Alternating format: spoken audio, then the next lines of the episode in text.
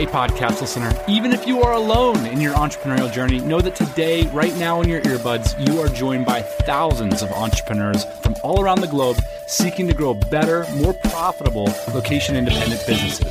If you'd like to learn more about what we do and download our entire back catalog, check out tropicalmba.com.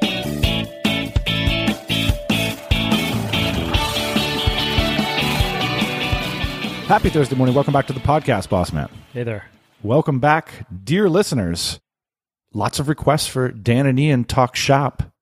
Here we go. Not in the shop, but talking shop. We're going to talk in three parts. First off, we're going to give some business updates and progress about our own projects. Next, we're going to talk about I cannot go anywhere without hearing the word inflation. We're going to talk about the big I word in the second part of the episode. And at the end of the episode, we are going to geek out on locations, basing yourself in foreign countries, digital nomadism, and our 2022 event schedule.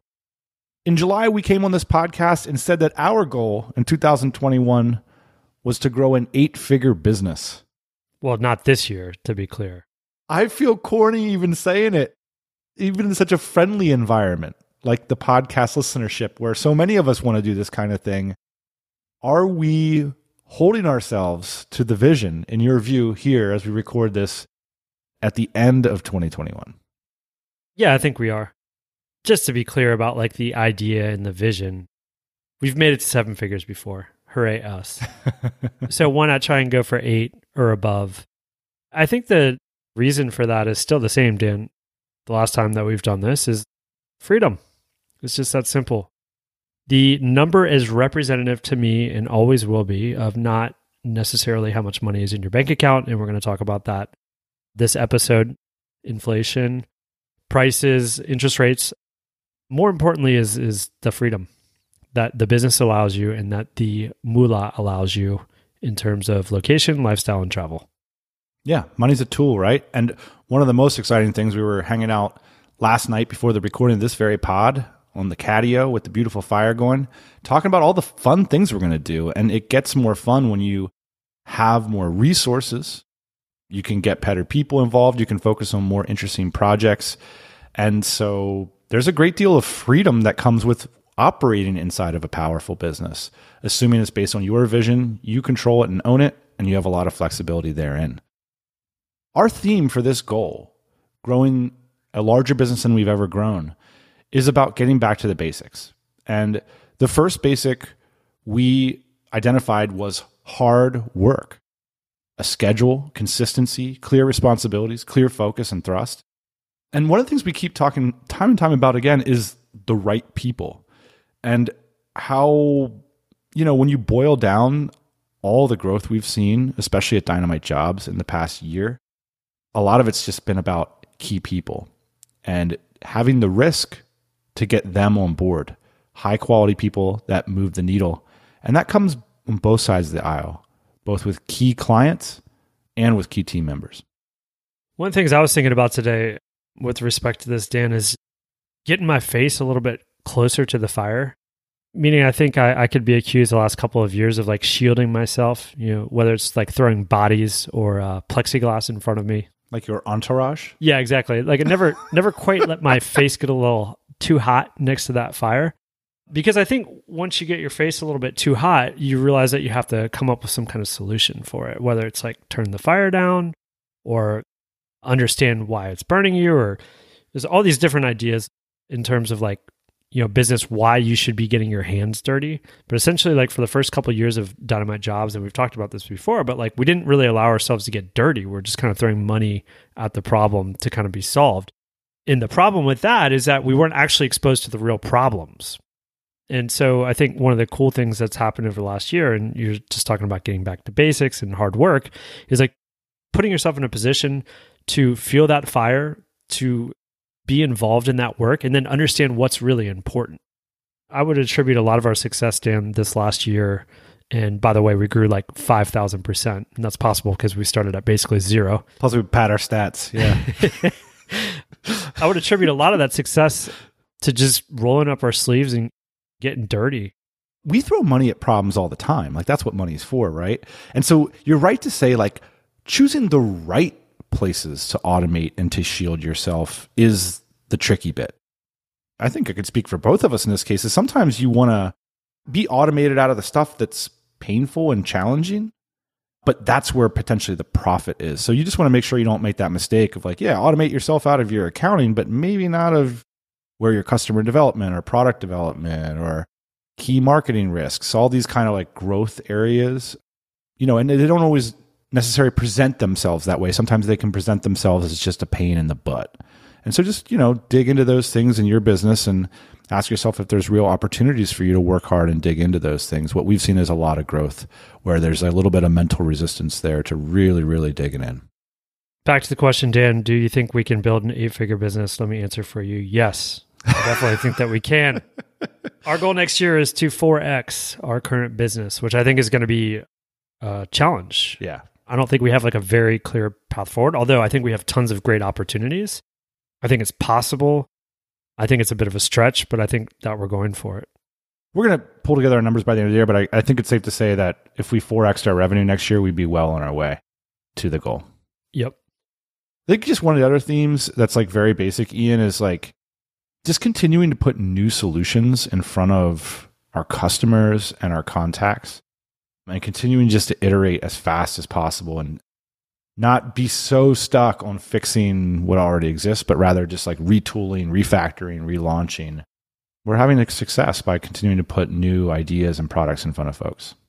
Yeah, I think this is the way that we've like grown our companies in the past too, Dan. And I think that there's a bunch of different approaches, but essentially it's like through product development and like having different multiple products, basically re-engineering solutions for people, some of which existed before. I mean, most of the things that we're doing already existed before. Like our worst ideas are always like our ideas, like the ones that we come up with for the first time, like our ingenious cat furniture, you know, design. It was like total flop, but like when we ripped off the uh, litter hider, but we made it better, like boom, we sold a bunch of them. You know, continuing to just like iterate and like see opportunities in the market. And it's not to say like go rip somebody off, but it's like take the best of what's already happening and like put your rip pivot jam on it. And we have like so many of these inside of DJ right now at Dynamite Jobs that it would become completely self obsessed to talk about all of them. But I challenge you to bring up one that you're excited about. Yeah, I think one thing that's emerging over there that's pretty interesting is like how fast candidates are signing up to uh, essentially be the first to know about jobs and to try and basically get a remote job. You know, there's a lot of companies out there that are having a hard time hiring remotely because essentially this is a global problem now everybody's remote. The good news is that like tons and tons and tons of candidates are also looking for these opportunities. And sure, like a lot of them aren't qualified yet because they haven't done remote work, but a lot of them will be pretty soon. So I think it's like, you know, it's a two sided marketplace. There's always going to be some catch up on either side. But I'm like very hopeful just uh, based on the like sheer numbers of people that are signing up over at DJ. The workforce is like shifting it's pretty cool and it's happening like in every country. I mean, just like going down the list, like we had like over 300 people sign up today. And like going down that list and like seeing where everybody's like located and what their different skill sets are. And just to be clear, these aren't newsletter subscribers. These are folks that are filling out profiles on our system. Correct. That's like one side of the business, obviously. There's multiple sides to it, but I'm excited about the amount of candidate interest in our platform. I was listening to one of my favorite podcasts of all time the other day, Startups for the Rest of Us, Ian. And the host, Rob Walling, who's a mentor, a friend, all around wonderful guy, said that you shouldn't probably bootstrap a two sided marketplace. And uh, good advice. and right now we're talking about all these like costly features and all these. What is your take on that sort of advice? Well, it's a little too late for us. With sunk yeah, cost? I think I heard Rob say that. Yeah, exactly. You know, I would say that we're not the normal bootstrappers per se, just based on how much money and effort we've put into this. The site's been around for four years and, you know, we were cash flowing it for a while. A year or two ago, like everybody was starting job boards. Like, don't do that. Like multiple a week. Yeah. You know how I felt at the time? I was I was scared at the time. Yeah. Like, oh man, another competitor. But everybody pretty much understood what we understood. Essentially, was like the talent pool and like the company pool had like changed, you know? Like there was something fundamentally different about like these new sites versus like the old guard, you know, like Monster and LinkedIn.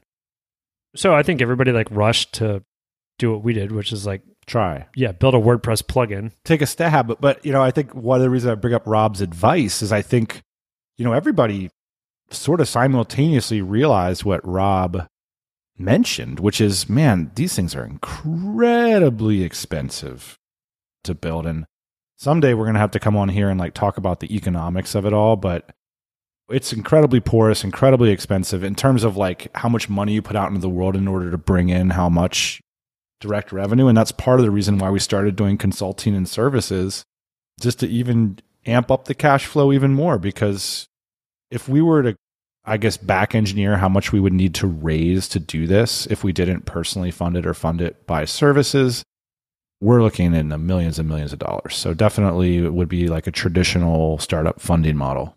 Yeah, and also like if we're being completely honest, Dan, I don't know who would have like given us the money. You know, we were like two guys, non-developers that like didn't have experience like growing this type of business. Yeah. So kind of had It's to arguable self-fund that we still don't. had to self fund it, man. Nobody was going to give us some money. We had to ask for it from ourselves. All right. So are we still on the track to grow an eight figure business? The boss man says yes, but keep in mind, he's got to. So stay tuned to see if we can achieve a more modest. What would it be like to quadruple? Is that 400%? Yes. So we'd go from 5,000 to 400% growth. Incredible. yeah. Incredible numbers. It'd be a step down. But again, when you're starting from zero, unless you're a, a high growth startup that is funded, it's not always possible. Today's show is sponsored by AppSumo, the number one digital marketplace for entrepreneurs. That's right, they're a marketplace and a great way to get your name in front of 1 million plus entrepreneurs, founders, affiliate marketers, and small businesses. You can sell your software, ebook, PDF template library, online course, WordPress plugin, or even event tickets. You get the idea. Anything for entrepreneurs, you can find it on AppSumo. The average digital product on AppSumo earns between 700 and 5,000 a month, depending on the type of product. What an easy, no-brainer extra revenue stream for you and your business. I've listed my book before the exit on AppSumo, and I know many listeners of this show are already getting results by using this amazing marketplace.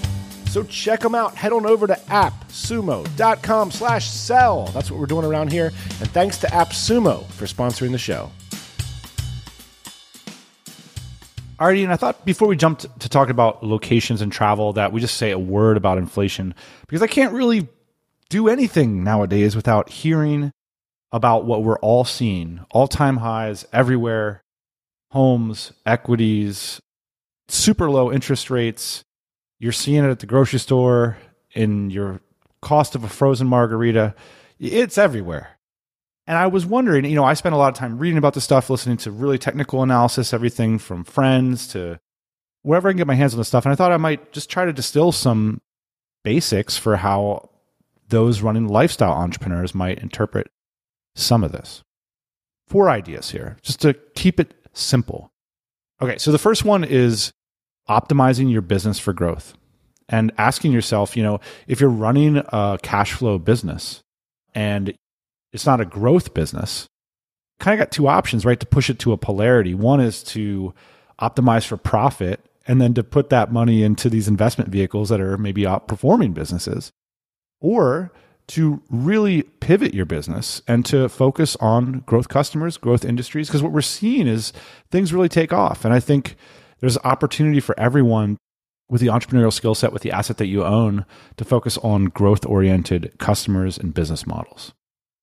I mean, that's another fancy way of saying like your own business is the biggest opportunity. So every other inflation hedge ought to be simple and clear your mind and keep you focused on the biggest opportunity at hand, which has always been the biggest wealth generating opportunity, which is to grow a powerful asset.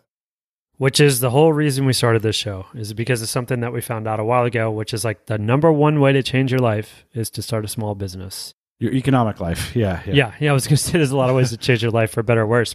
It's the most reliable way to join the wealth class. In other words, like all this talk of like inflation and investing and hedges and all this popular stuff, it doesn't apply to you if you're not wealthy. And the way to get wealthy is to grow a small business. And so then everything I'm going to say after that follows from that fundamental principle, which is don't screw around too much with these other financial things and focus on the main thing.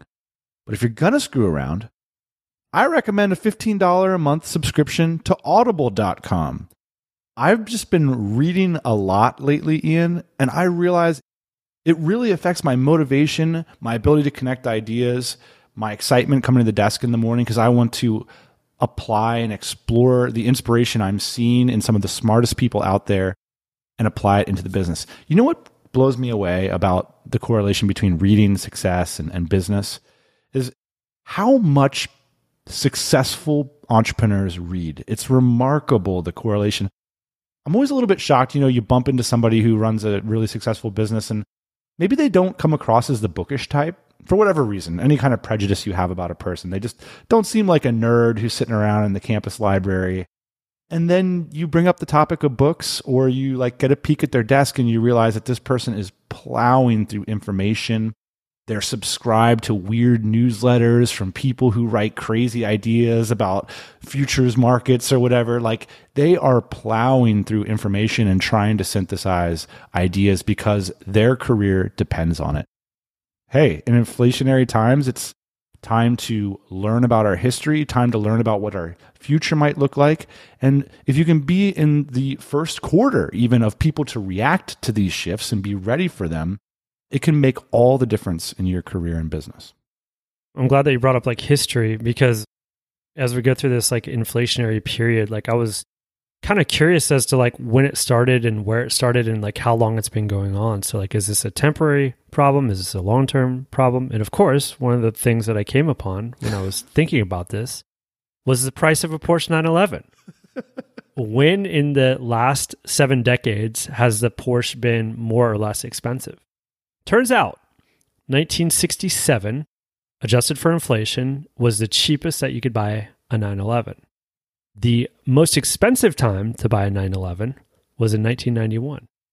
And it actually just basically goes down from there to 2022. So, historically speaking, Porsches right now are on sale. And I think that's one of the interesting things about like this inflationary period is like you have to ask yourself and I don't know the answer to this, but like what's actually on sale right now? Because in 2007, 2008, we were just getting started, Dan. I remember this feeling of like, oh my gosh, if we just had a little money, we could buy all these assets. Like, this is so great. Like, lowest price for this and that ever. But we didn't have any money. And then now, got a little bit of monies, but looking at like what's for sale and what's not for sale, it, it all feels expensive. But what yeah. if it's really cheap? So tune in next week for 10 ways to rationalize your next Porsche purchase. but I, I think you're right, Ian. Like everyone from like institutions down to us, the lifestyle entrepreneur, we are being forced out on the edges to find places to put this money. And I think we're seeing that a lot with developers and staff and high level people are taking risks on their own personal asset with hiring. We see that a lot through DJ, people stepping up for the first time and saying, you know what? I want a CTO. I'm going to pay for it because I believe I can take that money that we're making and flip it into asset by bringing a technical person involved, for example. You're seeing institutions having to take on more risk and leverage just to basically outpace inflation. Maybe I'm caught up in the hype just a little bit in the sense that like it just feels like a time to just go for it because everybody's kind of taking risks right now. and I guess when I say go for it, I don't mean with like leverage and real financial risk. I just mean in like if you have a cash reserve sitting around, one of the things I've really noticed, and we'll get to this just in a bit, but listeners to the show, I think sometimes over optimize for personal income. They're not actually reinvesting the appropriate amount into their business. I mean, if your business is too profitable, that can actually be a problem because, you know, there's a difference between profitable and real dollars. Yeah, you're running at 50% profit, but you're making a quarter million a year. Where if you took, you know, an extra hundred thousand and reinvested in the business in five years' time, so something to consider there as well. I think just in turning that cash into your own personal asset. A couple other things I wanted to bring up more as a question, not as an assertion, but with so many US dollars floating around, I wonder if now might be a great time to lock in a low cost nomadic situation. Like, might now be a great time to lock in a year long lease in Mexico uh, using all the dollars and to carve out a lifestyle for yourself that creates low risk, low burn, and that you can build assets throughout the next year. Travel sucks right now. It's kind of like traveling in 1985 it's like do you have your shots? Do you have the check-ins? Do you have this? Can you have to call this person before you go there? You know it's like eh but nomading where you go somewhere for six months and you get locked in at a really cheap rate and you got a good lifestyle set up where your dollars are really efficient and things aren't so expensive might be an all-time opportunity for that. And that might be the type of risk. When i say risk that's what i'm talking about. Like hey let's do something fun in this crazy environment. You know speaking of history ian i've been using that Kindle, that Audible membership, I have pretty much completely turned into the Kool Aid man on cryptocurrency. So, Bitcoin would be an interesting thing to do if you find yourself within an overflow of USDs.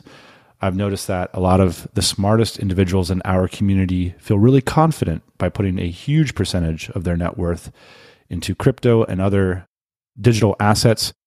However you feel about, you know, these particular cryptocurrencies, I think one of the reasons we're going to speak a great deal about this issue on the show in the next five years is that just like manufacturing in China, just like globalizing your workforce and remote first organizations, just like marketing your stuff on digital channels and not physical ones, this idea of non sovereign digital currencies is something that every internet business will have to contend with. No one's getting out of this one alive. It's not just some cool idea. It's not just some speculative asset. It is the next generation of technologies that's going to revolutionize our businesses. And so I think getting involved in any way you can right now is a great thing to do, not just from a financial perspective, that's not financial advice, but also just for an opportunity to learn about these things that will ultimately affect our businesses greatly. Two things that uh, struck me this week about that, Dan, is uh, somebody put up a, a, survey on Twitter. I can't remember who it was, but it, it, said like if you had 100K in each one of these, like it was uh, BTC, ETH, USD, and then it was something else, which one would you feel comfortable holding for five years? It's like five or 10 years. I think it was like one of these moments that like really struck me because you had to make a decision like which one do you actually think is going to be worth more in five to 10 years? And I think it was like one of the first times that I truly in my heart believed that like USD wasn't the answer to that question.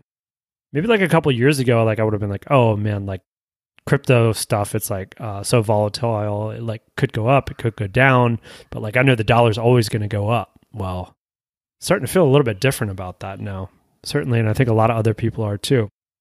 The other thing that I think is uh, important to mention about like crypto and like Web three you're saying like there's it's going to be like unavoidable you're going to have to deal with it i think one of the ways that i've been framing this up to myself too and i don't know nearly as much as i probably should about this but it's just about efficiency like the whole reason like we're all in this internet game is because like we've figured out basically more efficient ways to make a dollar or to make a btc and i think like that's the promise too of like web3 and crypto is like it's about efficiency Mark Cuban the other day, somebody tweeted to him like, you know, show me like an example of like how this crypto thing is going to work out. And like in like three sentences, he laid out like how it was easier to get a loan against his crypto than it was like his USD. And the reason for that is essentially just efficiency. Go down to your local bank. I was just down at mine and shake the hands of the person sitting behind the frosted glass and talk to them about what kind of information and data they want in order to figure out whether you're going to pay back this loan and what third party is going to ratify it and how many weeks it's going to take and when the promotion's coming up and all this stuff. But meanwhile, in the cryptoverse, you just go put your stuff up as collateral, take your money and go. If you don't pay it back, they don't give you your collateral back. That's how loans are supposed to work. So, yeah, it represents in some ways a truer, more efficient version of what we've been trying to do all along. I'm literally right now looking at a check that I'm holding in my hand. I'm showing it to you right now. this is the most efficient way for me to get money into my bank account is to write myself a check to avoid the $30 wire transfer fee. So I will scan this in my app and get my money that way. I'll just say this maybe for posterity or weird sake and also as like a historical record for myself and just to kind of because what we're describing here is a shift that I think we're just watching happen around us for the past half a decade. But if you told me right now, Ian, that, you know, due to circumstances beyond our control, I needed to move 100% of my net worth into Bitcoin, I wouldn't lose any sleep. It just wouldn't it wouldn't worry me at all. And I know it's going to go down. I know it might go up. It's not even really about that at this point. It's more about that I guess I've owned it for long enough and worked with it long enough and read about it. That and related technologies that I sort of feel like it's sound money and I just kind of trust it. I believe in it. Sometimes these conversations can get religious in nature or nasty because it can boil down to beliefs and people generate beliefs for all sorts of strange reasons. Like, why didn't I believe this two years ago? Why do I believe it now? I don't fully understand it, but I figured I'd just mention it because it is a very strange thing to say.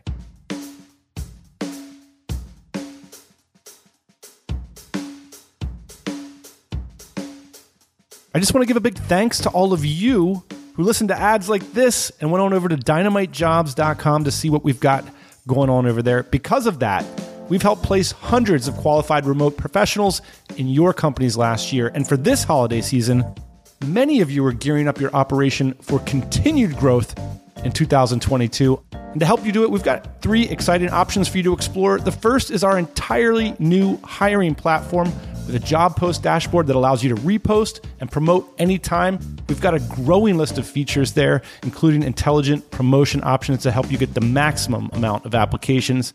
We've also got our done for you service. If you're sick of sorting, assessing, and interviewing, you can hire our senior recruiting staff to do the heavy lifting on your behalf. They are experienced at identifying trajectory, alignment, salary fit, and much more. And the best part is, it's a flat fee. If you're hiring multiple times in 2022, we're offering bundles with steep discounts. Head on over to dynamitejobs.com and book a call to hear about that.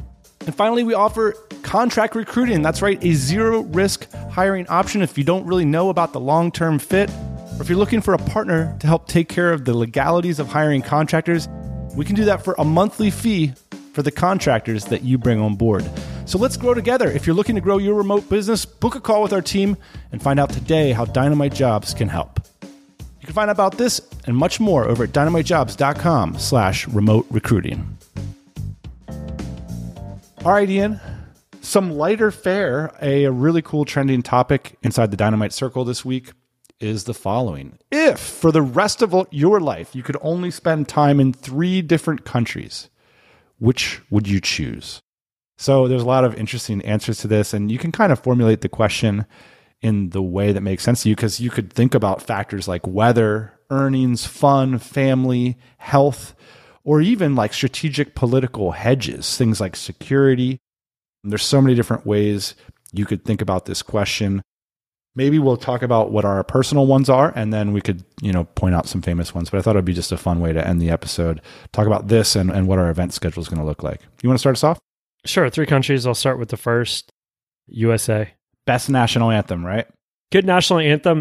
At this point, I spend the majority of my year here, especially during COVID. And then a couple of the months out of the year, not here. And there's a bunch of different reasons for that. I think the strongest, though, honestly, for me, Dan, at this point is like culture.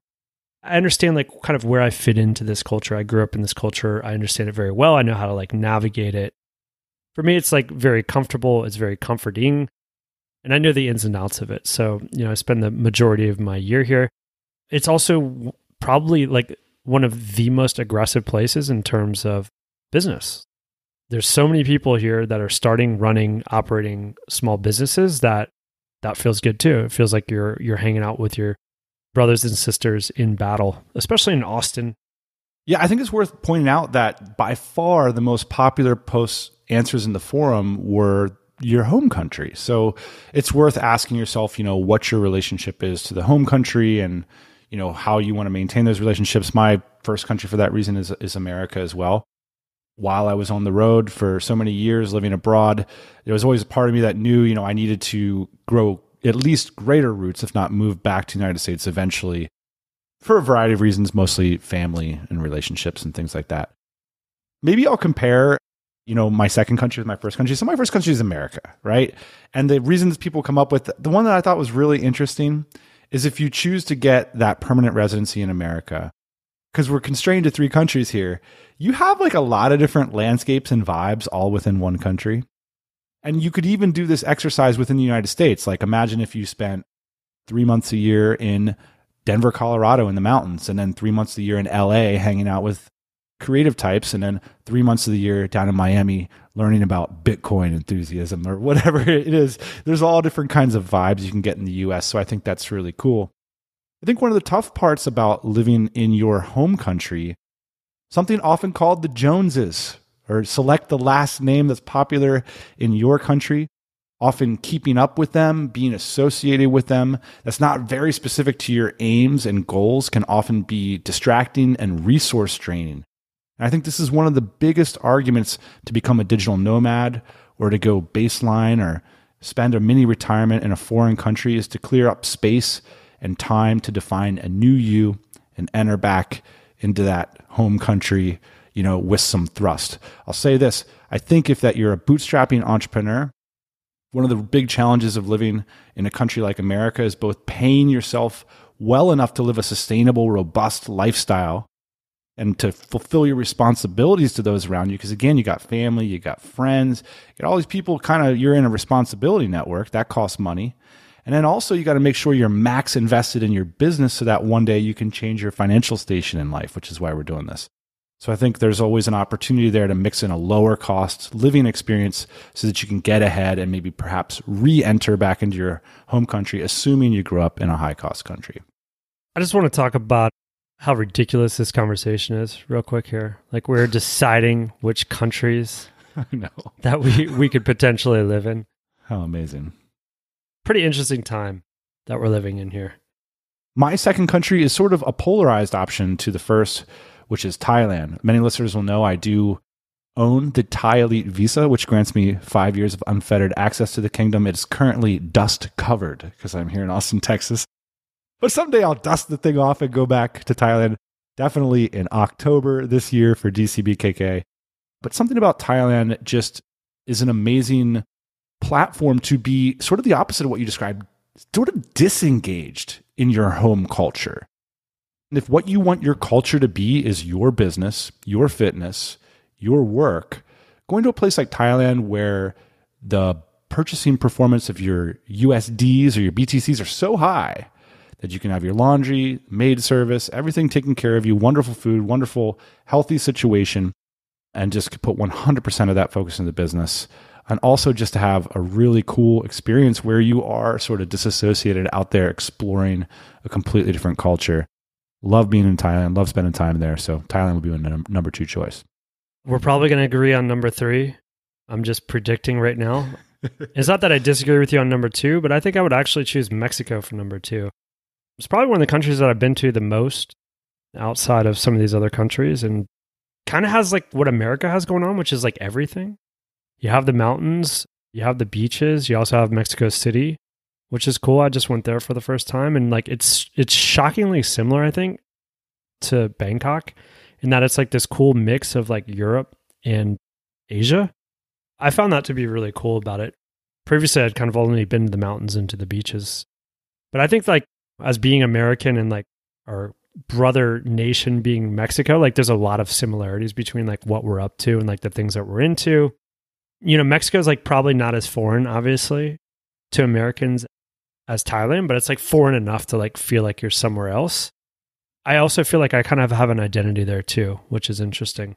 And I think like my identity disappears a little bit more in Thailand.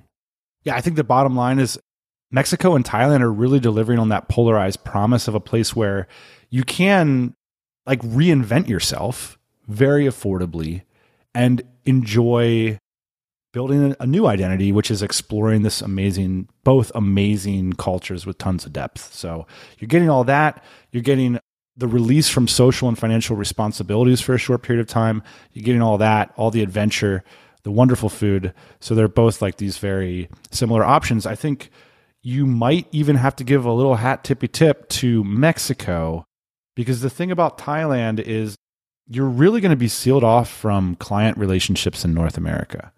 And you have to be very realistic about what that's going to mean for your career and how you're going to adjust for it. So you can adjust for it in a few different ways. The first is building relationships on the ground. We had a show just a few weeks ago with Bunty Sumroy where he talked about building an in-depth relationship where he went to work for someone that was working in Thailand. So that's an all new opportunity now where there now there's meaningful businesses moving back to Thailand. I get text messages every day, Ian, right now. Everybody's kind of heading back. There's people to network with there, but you got to do it on the ground. The other bit is a lot of businesses, you know, you're better off if you don't get on the phone with clients. If what you're doing is you're building something like an audience. So you have to ask yourself, you know, might it be an advantage to be sealed off from the telephone? Because sometimes it can be a crutch. You have to figure it out. Typically, businesses are going to be healthier if you're able to sustain a lots of time zone overlap. Yeah, until like very recently, you know, with the Thai Elite Visa and like Thailand's coming out with some other cool products. I hear for foreigners to kind of stay there longer, but Mexico has always been a great option, like in terms of being able to stay there as an American for uh, long periods of time. All right, so our final option, I think we agree on, might even be a story arc on the show in the very near future, but we just cannot wait to get back to Spain and spend our summers there. Of course, the Austin summers are barely bearable, and that diversification of being able to go somewhere a little bit more low key, somewhere more lifestyle oriented, more affordable, more beautiful, and with tons of things to do around the things we enjoy doing. So, yeah, I was going to say, I hope you mentioned lifestyle oriented because that is certainly one number three is Spain for me. if it's time for me to check out, if it's time for me to retire, if it's time for me to um, be concerned about how many steps away from the beach I live, then I will definitely be going to Barcelona. I do think that there's, and this might be because I'm boxed out because I'm an annoying American, but there is a mindset in Europe that feels a little bit more set around a lot of social ideas, business ideas, commerce ideas. That's what's great about Europe, you know, but it might not be always the best place to go out and grow something new, particularly if you, you know, I don't know. That's just been kind of my thing. So that's why, you know, for me, that would be definitely that third sort of low key leisure, retire. Absolutely love the vibe in Spain. Gosh, I can't wait to get back. I know so much to discuss here. Right now, I mean, people are talking about the, the Turkish lira going down. You know, what are the exchange rates looking like? There is really going to be this sort of global shakeup this year where cities now are, you know, what Miami's been doing the past couple years, even now with offering Bitcoin incentives to citizens. I mean, there's this cool idea, this vision we had on this podcast for a decade of countries and cities competing for people like listeners of this show to come be there, that race is really only beginning. Like it was like in theory before, like we had grafted this idea onto the world, but now it's actually happening. James Clark was on the show just a few months ago to say, look at all these new policies these countries are launching that are called digital nomad visas. You want to come nomad for six months? You want to take a break from your expensive country? Come to Turkey, come to Thailand. It's going to be a really, really interesting decade and just more richness around this topic of nomading. Oh yeah, and by the way, you can put your money in this global currency. It's pretty cool. All right, so more on that in the show in 2022 for sure. Speaking of 2022, uh, there has been a lot of questions about our event schedule. Hopefully, reflects some of this new world order. I just want to list off some things. We're having a holiday party here in Austin, Texas. Austin was a big winner in 2020 and 21 in terms of increasing its influence in the entrepreneurial community globally, uh, especially in America, though. I'd say so.